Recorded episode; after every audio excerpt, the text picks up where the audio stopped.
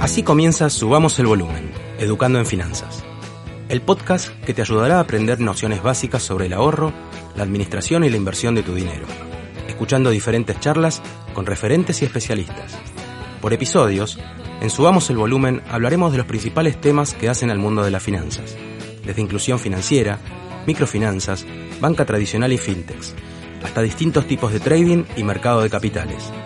Pero también trataremos temas como finanzas personales, política monetaria, acciones, bonos, futuros, psicología en el trading, finanzas en las redes sociales y análisis técnico y fundamental, entre otros temas. Creemos que este podcast es nuestro granito de arena para reforzar la agenda educativa del futuro y que educar en finanzas puede generar progreso individual y colectivo. Si te gusta lo que hacemos, tu aporte puede ser difundirlo. Dale, vení. Escucha con nosotros este nuevo episodio. Ahora sí, subamos el volumen. Hola, bienvenidos a Subamos el Volumen. Soy Guada Barriviera. En el episodio de hoy vamos a abordar la temática de los fondos de Venture Capital después del episodio de la semana pasada en el que conversamos con uno de los fundadores de Globant, una empresa que nació siendo una startup y que pasó por distintas rondas de financiamiento antes de hacer su IPO en el año 2014 en la Bolsa de Nueva York. Voy a saludar primero a mi compañero de equipo, Juan Manuel Mitidero. ¿Cómo estás, Juan? ¿Bien? Hola, Guada, todo en orden. Bueno, y estamos conectados mediante una videollamada, como hacemos siempre durante esta cuarentena, este podcast, con Natalia Navas, ingeniera informática del ITBA, el Instituto Tecnológico de Buenos Aires, con especialización en inteligencia computacional y actual analista de CatSec Ventures. Natalia, bienvenida, subamos el volumen y muchas gracias por aceptar nuestra invitación a este podcast. Muchas gracias por invitarme, un gusto estar acá. Bueno, buenísimo.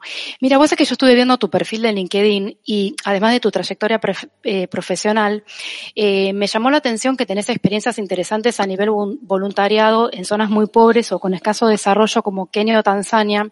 Y lo que me resultó más interesante de eso es que, o sea, en este sentido te digo que me llamó la atención, es que colaboraste en proyectos en la parte de, emprendimiento y financiamiento. Quería que nos cuentes un poquito, eh, porque se me ocurre que esa experiencia está un poco como en la base o como sus como sustrato en tu trabajo actual, de alguna manera. No sé si quizás es una, equivocación mía. No, perfecto, está, está genial. Sí, básicamente hace cuatro o cinco años creo que fue, me fui a, Tanzania a hacer un voluntariado. Originalmente eh, era intencionado hacer clases de matemática y clases de inglés, pero por problemas de complicación terminé en un proyecto nada que ver, que era de emprendimiento. Pero si bien es emprendimiento, es un emprendimiento a una escala completamente distinta. Trabajar en, barrios de desarrollo donde un emprendimiento quizás era para una verdulería, hacer un restaurante, pero era muy interesante trabajar con esta gente y conocerla y darles herramientas, digamos, para que eran mucho más básicas de lo que hay hoy en día, pero es otro tipo de emprendedurismo que me parece que es súper interesante en una situación completamente distinta. Y obvio hay un montón de puntos de eso que se puede transpolar a lo que hago hoy en día. Claro, en ese sentido era la pregunta que que yo te hacía. Claro, o sea, en ese, en ese momento era mucho de trabajar con los emprendedores y ayudarlos y era algo, un tema muy humano. Y hoy en día mi trabajo consiste mucho en eso, consiste en hablar con un montón de emprendedores de distintas industrias, distintas regiones y también poder asesorarlos con, son cuestiones distintas, hoy en día es mucho más orientado a lo que es inteligencia artificial y datos y tecnología y en ese momento quizás era mucho más a cosas básicas de negocio, de finanzas, de cómo, o sea, era, no, le, le fío unos tomates a alguien y después no me los paga. Y es como, bueno, no hagas eso, era como algo muchísimo más básico, pero digamos, el concepto está llevado a otra escala, pero similar. Sí, eso es, un buen punto, nunca lo había pensado. bueno, y yo lo que había pensado era empezar a, con preguntas bien básicas, ¿viste? Lo primero que te quería preguntar es, ¿qué es exactamente un fondo de Venture Capital y si es lo mismo que hablar de un fondo de capital riesgo? Perfecto, sí, es lo mismo, es la traducción. Por lo general se usa mucho el, venture capital, el término no se traduce mucho, pero básicamente son fondos que invierten en compañías, en startups de estadios tempranos, puede ser en una serie seed, series A, series B. Es básicamente antes de que eh, llegue al punto de, de growth.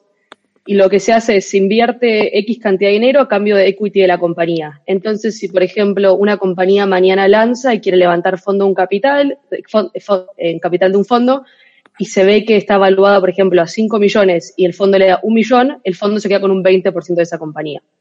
La idea es que uno está apostando en, en, un grupo de emprendedores que va a crecer y que va a lograr una compañía súper valiosa y como uno está ahí desde el día uno, ese 20% que si bien se va diluyendo va a ser algo muchísimo más valioso en el futuro. Natalia, ¿cuál es la diferencia, o si es que la, si estamos hablando de lo mismo con inversores ángeles. Perfecto. Por lo general los inversores ángeles son, son individuos que invierten su propio capital, mientras que un fondo de venture capital es un fondo que levanta capital, pueden ser de otros fondos institucionales, pueden ser individuos, pueden ser ellos mismos que ponen capital, pero es, eh, son muchos los inversores, no es solo un individuo.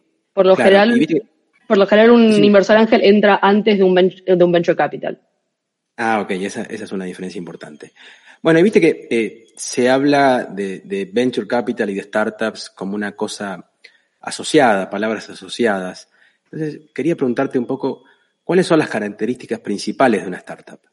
Perfecto. Están muy asociadas porque por lo general una startup cuando empieza es muy improbable que sea rentable, entonces necesita alguna forma de tener capital para poder escalar su negocio. Por eso una startup levanta capital, por lo general de un venture capital. Básicamente una startup es una compañía que se funda por un grupo de emprendedores emprendedoras que busca desarrollar y validar un negocio que tiene potencial a escalar. Por lo general, todos tenemos asociado el tema de startups con negocios de tecnología. Es, en gran parte de los casos es eso, pero en muchos casos no es necesariamente de tecnología. Y viste que, bueno, se habla, por supuesto, muchísimo de los millennials y del cambio acelerado este que estamos viviendo a todo nivel. Una firma de Venture Capital, ¿se fijan las edades de las personas que están al frente de, los emprendimientos que financian, por ejemplo? En este caso puedo hablar de, lo que conozco que es CASEC. En nuestro caso, nosotros lo que hacemos es invertir en fundadores, nosotros invertimos en personas. Si viene una persona que es excepcional y tiene 19 años, vamos a invertir, y si tiene 50 años es excepcional, vamos a invertir. De hecho, recientemente invertimos en una compañía que fue fundada por un chico de 19 años que personalmente es de mis compañías favoritas, es espectacular. Él es una persona brillante que está desarrollando algo que es increíble. Entonces no es un limitante. Hay casos donde la experiencia sí aporta un valor adicional, pero creo que es un caso a caso y no es un si tiene menos de X edad no, no es válido. Eso no es para nada el caso. Claro. Y nos contás un poco sobre la empresa esa, me interesó. Bueno, esa todavía no está disclosed, pero básicamente ah. es, es, una compañía que hace, es Femtech, digamos, es para salud de las mujeres. Se concentra en tema de, cáncer de mama y usa un diagnóstico más moderno usando inteligencia artificial. Ah, y 19 años decías que tenía, ¿no? Sí, 19 años. Sí, la historia del, fundador es espectacular. Tiene un equipo de soporte más grande con gente más que ya tiene más experiencia, pero digamos, él es el que lideró todo y la verdad que es un genio. Mira vos. Y bueno, y cuando uno entra a la web de, de Vendors, se encuentra con una frase bien destacada, o sea, bien en letras grandes, que dice, ayudamos a emprendedores destacados a crear empresas creíbles. ¿Qué son las cosas que analizan? O sea, ¿qué, qué, mm, qué es lo más importante que ven en un emprendimiento para luego financiarlo? Bueno, hablaste recién que emprenden eh, invierten en personas, pero bueno, nos interesa también hablar un poco de, lo que ven en una compañía. Bueno, como decía, sí, lo, principal es la persona, digamos, el grupo de personas. Eh, preferimos invertir cien mil veces más en un grupo de personas que es espectacular con una idea que está ok que con un grupo mediocre que tiene una idea espectacular. Así que eso es un, es, es un necesario. Y después, nuestra tesis de inversión en particular es invertir en compañías que tienen algún leverage tecnológico, que, que están en la región y que por estar en la región tienen alguna barrera de entrada local. Y después las cosas que se ven es, digamos, que tenga un, mercado, un tamaño de mercado suficientemente atractivo, porque, a ver, nuestra, tesis es que invertimos en compañías que tienen potencial a ser enormes. Si una compañía es pequeña y tiene potencial a ser pequeña, eso no es, no es muy atractivo para el negocio de venture capital. Y también vemos el tema de las barreras de entrada. Entonces, es decir, si es una, un negocio que cualquiera te lo puede copiar en un, de un día para el otro y no va a ser y puede ser igual de buena y vos no tenés ninguna barrera de entrada por haber entrado antes, eso es complicado. Claro, y Natalia, eh, ya lo, lo, dijiste un poco, pero por ahí reforzarlo o, o, ampliar un poquito el tema. ¿Qué importancia tienen los nombres propios en, en, en una startup, ¿no? O sea, los fundadores. Hablabas de que ustedes miran a las personas. ¿Qué miran exactamente?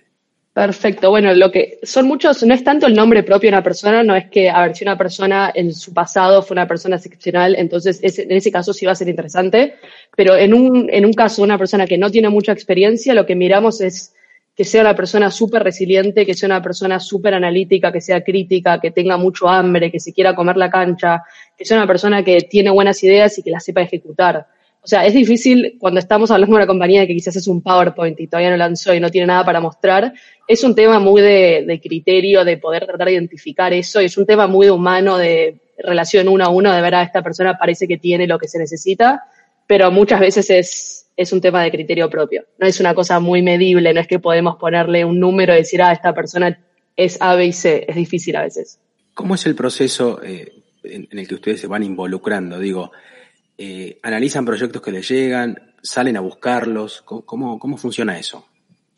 Es un poco de todo. Inicialmente apenas se fundó CASE, como no era reconocido, después el primer fondo no, tenía mucho nombre en el mercado, era mucho de ser proactivo. Hoy en día es casi todo reactivo, pero sigue habiendo un montón de proactividad del lado del equipo, de salir a buscar gente. Tenemos un par de herramientas para poder encontrar dentro de LinkedIn, dentro de distintas redes sociales potenciales compañías interesantes. Y también hay mucho de network, de que quizás uno de nuestros fundadores nos presenta otras compañías que le parecen que son interesantes, como que hay mucho de, por ejemplo, la red Endeavor, que quizás nos manda compañías, nuestros partners tecnológicos, quizás Amazon nos refiere a compañías. Entonces hay mucho de, de esas tres cosas.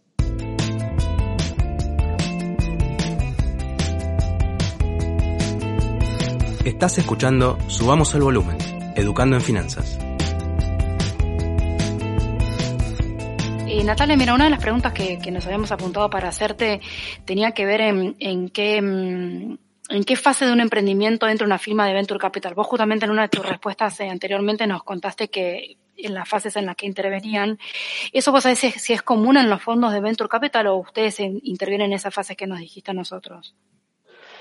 Eh, por lo general son las que, las, que dije yo recién, pero hay compañías que también entran en estadios más tardes. Nosotros puntualmente el año pasado le montamos nuestro cuatro fondo y con ese también levantamos nuestro Opportunity Fund, que básicamente es para acompañar a nuestras compañías en estados más tardíos. Entonces lo que pasa cuando uno invierte en una compañía tiene unos derechos para seguir invirtiendo que se llaman pro rata rights la idea es que cuando uno, una compañía crece a cierta evaluación, el fondo que invierte en Seed, Series A y Series B no puede invertir en esas series más tardes porque no te da el capital. Entonces, la idea de este fondo es poder seguir invirtiendo en Series C, Series D, etcétera, para seguir aprovechando esos derechos y para seguir acompañando a nuestras compañías en sus etapas de crecimiento. Ah, está bien. Y vos nos podrías, quizás es demasiado, pero bueno, si vos nos podrías desglosar cómo son esas, esas etapas, qué significan cada una. Es un poco más, no es tan no está tan bien clasificado, de repente vienen y te dicen una serie A, tenemos compañías que levantaron la serie C dos veces porque, bueno, ya vemos la C de vuelta. Es un tema muy de nomenclatura, pero por lo general una, una es la más temprana que se mete una venture, un venture capital y es por lo general una compañía que es pre-lanzamiento, que tiene una idea, que tiene un plan, pero que todavía no lanzó al mercado. Y con una serie A probablemente ya haya lanzado. Ah, entiendo. Y bueno, una cosa que tengo entendido es que mm, una cosa que sucede, digamos, es que los flujos de caja son negativos en los primeros años de vida de estas startups en las que invierten los fondos. Eh, el negocio, o sea, o cómo es el negocio de un fondo o el de ustedes? Claro, o sea, la idea es que uno invierte cuando la compañía es muy temprana. Entonces, vos con un millón de dólares te puedes quedar con un 20% de la compañía. A medida que la compañía va creciendo, va levantando otras rondas entonces quizás la próxima ronda va a ser de 10, va a ser de 20, después tendrá una de 100. En esos siguientes pasos, si uno no invierte, se va a ir diluyendo, pero la idea es que el porcentaje que uno compra al principio, al final de cuando usted, cuando uno hace un exit, es muchísimo más valioso. El tema de esto es que es mucho de invertir en, no sé, podemos invertir en 20 compañías en un fondo y es muy probable que haya una o dos que son las que devuelven el fondo. sí, por eso se lo llama capital de riesgo acá. Claro, Porque la verdad que es de riesgo, sí, sí. Claro, pero entiendo lo del porcentaje ese que decías. Claro, lo habías dicho en una de las primeras preguntas también. Te estás adelantando nuestras preguntas con tus respuestas. Una cosa que te iba a preguntar es, viste que el momento actual es de muchísima liquidez en el mundo. ¿Eso em, puede repercutir de qué manera en un fondo de venture capital? O quizás no tiene nada que ver una cosa con la otra. A ver, el tema de liquidez está, por, un lado, el, fondo de Venture Capital tiene que levantar capital, de la misma forma que una startup tiene que levantar capital, un Venture Capital tiene que salir y mostrar su propuesta de valor y que otros fondos inviertan en ellos. Entonces, por ese lado se vuelve muchísimo más fácil, pero por el lado de, de cuando las startups ven que hay más liquidez en el mercado y que hay más alternativas, un fondo tiene que saber demostrar su valor y tiene que poder diferenciarse del resto es una cuestión de que si es, como oferta y demanda. A ver, si solo tenés un fondo, vas a ir con ese fondo por más que no te aporte ningún tipo de valor más que capital. Pero hoy en día, por suerte, es un, es un mercado muchísimo más competitivo, donde uno tiene que ser mucho más valioso y tiene que aportarle valor a la compañía, no solo darle capital. Mm. Perfecto. Vos estás especializada en inteligencia artificial. ¿Cómo se aplica eso en un fondo de venture capital? Es un poco raro, por lo general no es que es algo que existe en venture capital. Yo soy un caso medio especial. Em, en particular, mi, en mi situación, lo que yo hago es, todo el equipo está muy, muy determinado en ayudar a las compañías del portfolio y en trabajar en inversiones. En particular, en mi caso, yo trabajo un 80% de mi tiempo, lo, se lo dedico a las compañías y es mucho ayudarlas a las compañías a desarrollar sus estrategias de inteligencia artificial, de data science, de tecnología. Entonces, en mi caso es mucho de eso y después hay algo de algunas herramientas internas que se hacen para tratar de encontrar compañías que pueden ser potencialmente interesantes. O sea que, digamos, eh, recién hablábamos de inteligencia artificial, nombraste el tema de data science, machine learning. Y si no estoy entendiendo mal, vos, más allá de lo que es el venture capital como este, eh, digamos, como, un ente que se mete a financiar, vos te metes en el día a día de esa empresa. Claro, o sea, nosotros como fondo tenemos varias personas en el equipo que dedican la mayoría de su tiempo a trabajar las compañías y además los socios están muy, muy, muy involucrados en todas las compañías. Entonces, toda la compañía en la que invertimos nosotros tiene soporte de nuestro lado. En particular, yo cuando me meto es mucho con estos temas, puede ser data science eh, machine learning, etcétera, o también puede ser con producto, puede ser marketing, es muy ad hoc a lo que necesita cada compañía. Pero en particular, en mi caso, yo trabajo un 80% del tiempo con, compañías más que con inversiones. ¿Esto es algo de CASTEC o generalmente las, empresas de Venture Capital son de involucrarse mucho en la operatoria de, las empresas que invierten? Esto es algo muy de nuestro ADN, por el ADN de los socios que ellos venían de Mercado Libre. Hernán es el cofundador y Nico fue el CFO ellos tuvieron experiencia de fondos que no aportaron ningún tipo de valor. Entonces, el día que, se, que formaron CASEC, dijeron, bueno, nosotros vamos a distinguirnos y vamos a ser mejor que el resto en este, en este caso. Entonces, somos, es algo que por la, manera en la cual nos distinguimos del resto. Eh, corregime si esto es así, Natalia, o no, pero yo tengo entendido que los algoritmos de clasificación em, clasifican los datos en 0 y 1 en positivos o negativos esto quiere decir que vos en las etapas, o sea, eh, nos explicaste recién que el 80% de tu tiempo lo, lo, lo usás en las compañías en las que ya están invertidos, según te entendí yo, pero el 20% lo usás para detectar compañías y todo eso, ¿no? Entonces eso quiere decir que vos, o sea, a través de tu trabajo decís sí o no eh, a distintos proyectos para que los financien o no, ¿no? Porque eso depende del éxito que pueden tener las, las empresas. ¿Esto, ¿Esto es así, lo que vos haces? Claro, o sea, en primer lugar los elementos de clasificación pueden ser 0 y 1, pero también pueden ser 100.000 categorías. Em, y si vamos a regresión, puede ser un, continuo, digamos, que, sea un score. Esto estaría genial, pero en la realidad no se puede hacer porque tenemos muy pocos data points como para poder hacer eso. Si viene alguien con un PowerPoint, no hay muchas variables que podemos tomar para decir, ah, bueno, tal, lo meto en algoritmo y me sale que es un sí, me sale que es un no es mucho del tema humano y también hacer un, due diligence, digamos, de la, de la, tecnología que usan, del equipo que tienen, del mercado que están siguiendo. Entonces, cuando yo me meto en el lado de inversiones es más para, para eso, para meterme más en la tecnología que están usando las compañías, es decir, un doble clic en, en los equipos de tecnología. Y además, sí tengo algunas herramientas que estoy desarrollando que son más para encontrar compañías que básicamente crolea distintas fuentes para decir, ah, bueno, Em, este listado enorme de compañías potencialmente podría ser interesante, pero está lejos de decir está bueno o no está bueno. Es muy a verlo con ojo humano. ¿Y qué tipos de, qué tipos de parámetros utilizan entonces? O sea, fuera del, algoritmo, porque el, o sea, el algoritmo lo que hace dentro del algoritmo, esa era la pregunta. O sea, no, no entiendo cómo es el, o sea, el algoritmo que tenemos es para encontrar compañías. Entonces, por ejemplo, puedo ir a una red social, puedo ir a una página que postea cosas de, startups y decir, bueno, yo estoy buscando compañías de esta región, quizás que uno de los fundadores haya ido a esta, a esta universidad o que haya estudiado esta carrera. Entonces, vamos, es como que vamos filtrando leads que podían potencialmente ser interesantes pero no es que te dice, sí, este invertamos porque está buenísimo. Eso, eso es imposible a este estadio. Si fuese que estamos invirtiendo en estadios más tardíos, puede ser porque puedes usar los datos de, marketing, puedes usar los datos de crecimiento, hay, mucho más para hacer, pero con lo que en, los estados que invertimos nosotros no, no tiene sentido. Claro, y estabas desarrollando ahora, dijiste, ¿no? Una herramienta. Sí, es algo que estoy trabajando continuamente. Claro, pero ya lo estás aplicando, digamos. Sí, sí, o sea, lo que hace básicamente es... perfeccionando. Para entenderte bien, o sea, es... Pero no, no termina, es, no es Machine Learning, básicamente es más una herramienta de Data Science básico donde encuentro leads, pero no, no usa inteligencia artificial.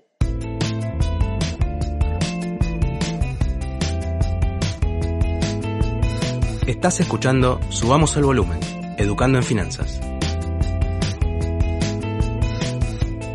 Eh, Natalia, me, interesaba un poco que nos cuentes eh, cosas que ya, ya estuvimos hablando que tiene que ver con, con, la fase esta cuando, cuando ya están invirtiendo en una compañía y que ustedes trabajan tipo codo, codo a codo. ¿Ustedes se meten en, en qué partes? O sea, no, no para, que, para que entendamos bien, ¿ustedes los asesoran en qué sentido? ¿En la gestión financiera, por ejemplo, también? Perfecto, eso es muy ad hoc a cada compañía. Si necesitan ayuda en la, parte financiera, siempre lo hacemos. Los ayudamos a armar los decks para, para invertir, los ayudamos a armar el PNL cuando no tiene un equipo financiero, seguro. En particular, yo me meto mucho en los equipos de producto, con los equipos de data también, donde básicamente puede ser, o hablamos todas las semanas, todos los días, viendo en qué andan y les, les hacemos seguimiento y los ayudamos con cosas puntuales, por ejemplo, están haciendo un proyecto para lanzar un producto y quizás estamos muy involucrados en toda la parte de desarrollo, en toda la parte de ejecución. O si no, puede ser en hablar una vez por mes y que ellos nos muestren cosas y nosotros le damos feedback. Es muy de lo que necesita cada compañía y quiere. Y hay casos donde la compañía no quiere que los, ayuden y quieren hacerlo por ellos mismos y también eso es perfectamente aceptable. Estamos a la disposición tanto como ellos quieran. Castec invierte básicamente en startups de Latinoamérica. Entonces la pregunta que te hacemos es, ¿qué países ves dentro de Latinoamérica con, mayor futuro o, potencial en temas de emprendurismo?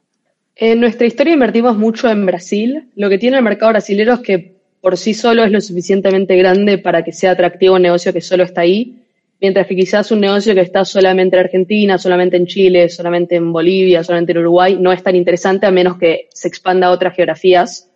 Entonces, Brasil siempre tuvo eso y nosotros tenemos como un 60% del portfolio está ahí.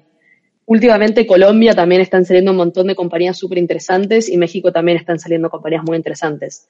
Pero en ese sentido somos agnósticos. Mientras el equipo nos guste y el tamaño del mercado sea interesante y la idea esté buena y tenemos confianza en la ejecución, sí, mientras esté en Latinoamérica y tenga esas barreras locales de entrada local, eh, es, es indiferente.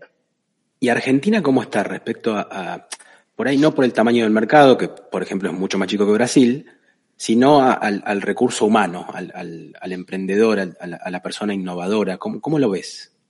Yo creo que hay muy buenos emprendedores. Siempre Argentina fue un lugar con muy buenos desarrolladores, muy buena, muy buena gente en general. Es un país complicado. Yo creo que con esta situación de la pandemia, donde la gente puede trabajar remotamente de Argentina, la competencia se va a volver muchísimo más, más áspera. Pero yo creo que el argentino es por lo general emprendedor y que y lo demuestra, porque tenemos compañías como Mercado Libre que son espectaculares, que salieron de acá y que hoy son líderes en toda la región. Entonces creo que, hay, hay, gran potencial en la gente de acá.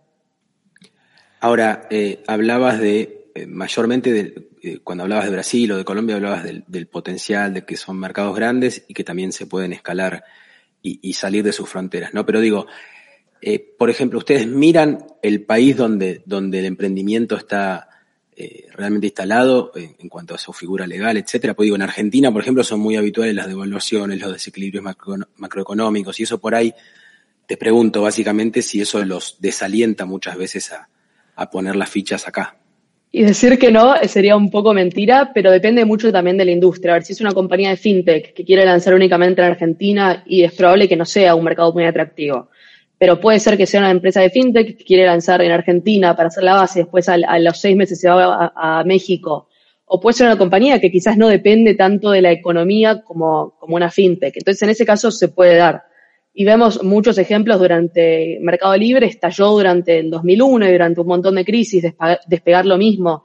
Entonces, no es, no es un, no, no, quiere decir que si la Argentina es un desastre no puede salir nada bueno, pero es, es un factor en cierta medida. Y con, ahora justamente vos nombraste la palabra eh, pandemia. ¿Cambió algo en, eh, en o para los fondos de Venture Capital en términos generales por la pandemia?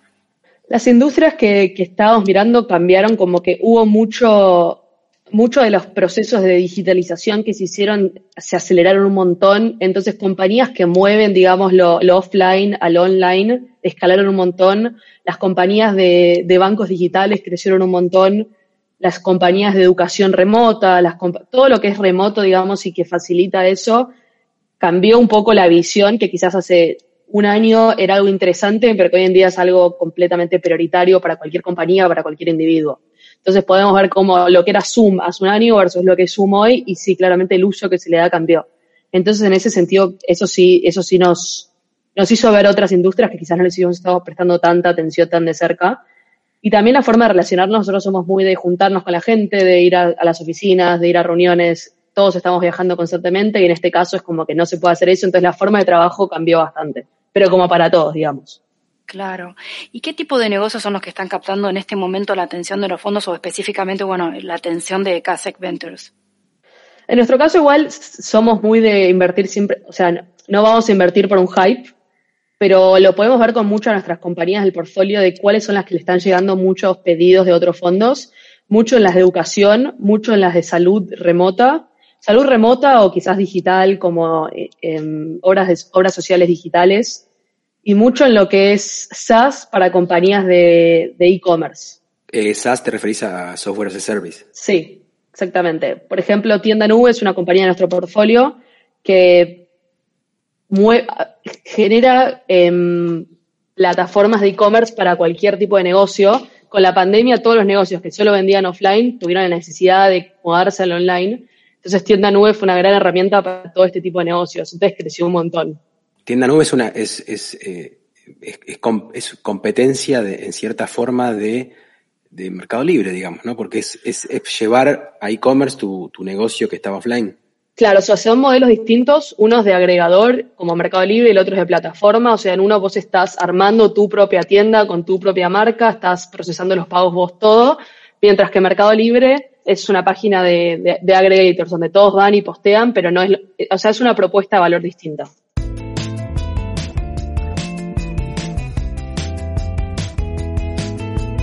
Estás escuchando Subamos el Volumen, Educando en Finanzas.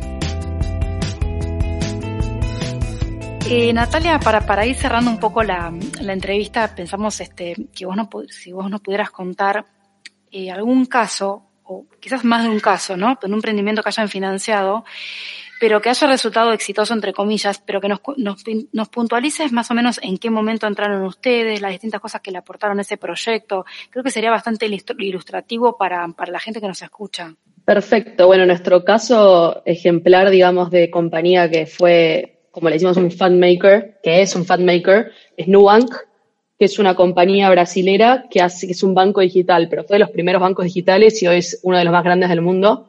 Em, y básicamente casi que entró cuando Nubank era un PowerPoint, no había absolutamente nada.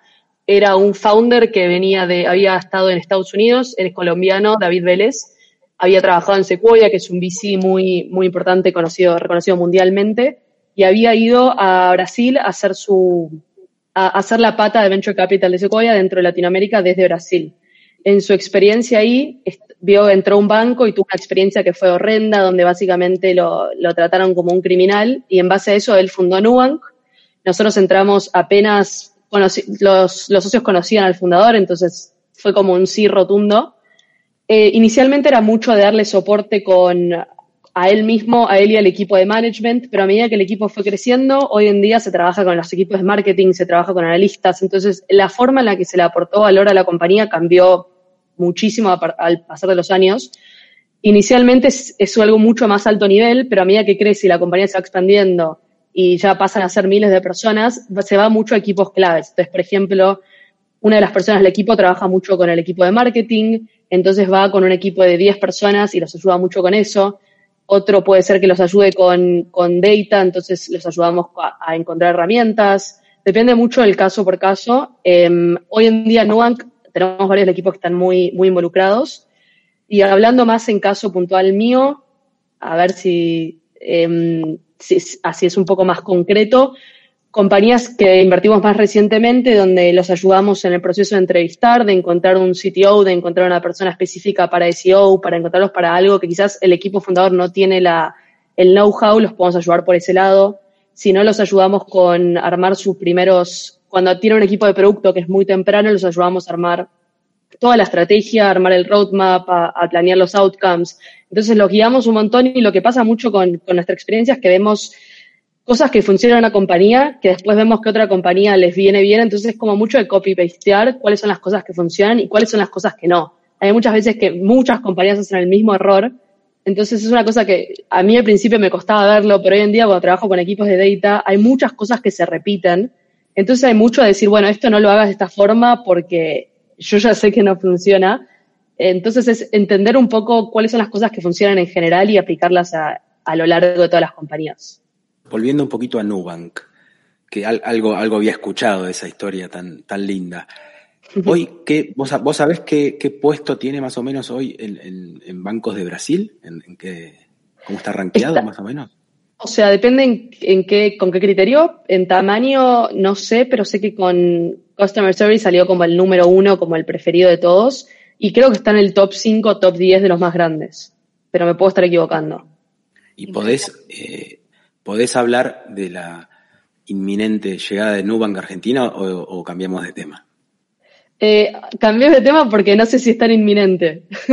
Bueno, no, e, era inminente. Era, inminente, era inminente. Ahora se están concentrando mucho en México.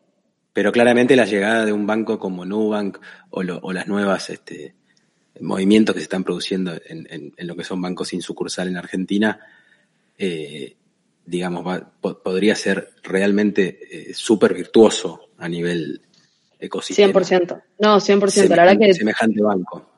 Sí, 100%. La verdad que las experiencias de los bancos son un desastre en toda la región y me atrevo a decir en todo el mundo.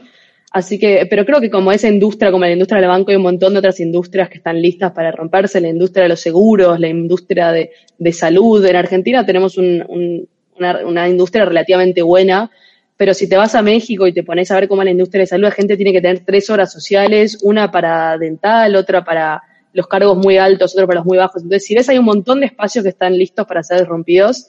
Entonces, creo que hay, espacio para, muchas compañías interesantes en la región. Y volviendo un poco a lo que hablabas antes de que, eh, o sea, cuál es el negocio de un venture capital, que es el tema de, cambiar financiación por equity, etcétera, etcétera. Eh, por ejemplo, en el caso de Nubank, vos decís que lo, agarramos cuando era un PowerPoint, ¿qué participación tienen ustedes en Nubank hoy? Eh, no se puede decir eso. No se puede decir la participación accionaria, creo que, pero digamos. Creo que no se puede. Pero, en su momento. Es, en su momento. De, de que... Claro. O sea, el tema es que depende mucho del caso si seguís invirtiendo o si no. Si te dejas diluir o no, decís. Si te dejas diluir o no y si seguís aumentando tu ownership en cada ronda. Porque puede decir que en la primera ronda tenés 10% y después crecer un poco más porque no tuviste espacio en la primera o porque la compañía te da más seguridad, entonces quizás invertís un poco más de lo que son tus pro rata rights si te dan espacio y vas aumentando tu ownership. Tengo una pregunta, ¿cuánta gente trabaja en el fondo donde trabajas vos? Somos como 15. Tenemos tres oficinas, tenemos oficinas en Uruguay, tenemos oficinas en Buenos Aires y en Sao Paulo. Me pareció impresionante todo eh, en el sentido de todas las distintas áreas la, a las que asesoran de una empresa. Claro, o sea, el, los socios como tienen muchas, muchas experiencias variadas, son muy, muy, o sea, está Nico Berman, que fue el, básicamente el Head of Growth en Mercado Libre, entonces tiene un montón de experiencia, fue de las primeras personas a estar involucradas en SEO, en todo lo que es producto, entonces tiene un montón para aportar por ese lado. Después Andy Young, otro de los socios de Kasek, estuvo en China, hizo varias startups allá, también muy bueno en lo que es producto, en lo que es marketing, en lo que es SEO, también es especialista dentro mundialmente. Después tenemos a Julia Aberbucky, que es principal, que también hizo un, viene su MBA de Stanford, previamente trabajó operacionalmente en startups, mucho en el equipo de producto. Entonces, como que tenemos gente muy distinta. Después en el equipo tenemos muchos que saben mucho de finanzas, que es economistas, que pueden ayudar mucho con ese lado. Hay como, hay, hay bastante. Y, por ejemplo, yo que entré especializada en lo que era tecnología y lo que era súper académico, al estar tan rodeada primero la gente dentro del equipo y las otras compañías, aprendes un montón. Entonces yo hoy en día me siento súper cómoda ayudando a compañías con producto, que quizás que era algo antes de entrar que no conocía tanto. Y no sé si lo dijimos puntualmente o no, pero ustedes, eh, digamos, son una... Eh, ¿cómo, ¿Cómo se fondean ustedes o es capital cerrado? Es claro, o sea, se pasa por un proceso de fundraising donde básicamente se, se busca o personas que hayan fondeado anteriormente a los otros fondos o nuevos y por lo general pueden ser fondos institucionales, entonces de universidades, de fundaciones que en Estados Unidos y en Europa eso existe bastante, acá no es algo tan común. Después existen individuos, que algunos individuos que son más estratégicos, quizás que forman parte, puede ser un partner de otro fondo, puede ser una persona de una compañía grande que puede ser interesante para nosotros.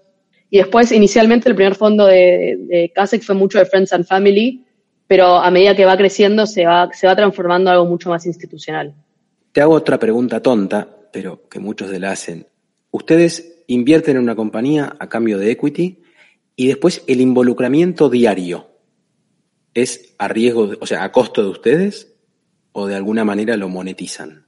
No, no, a costo nuestro. O sea, la forma en que lo vemos es que si ayudamos a la compañía a crecer y la compañía crece y algo de eso se debe a nosotros, es un win-win. O sea, a nosotros nos conviene que a la compañía le vaya bien, así que estamos 100% dedicados a eso.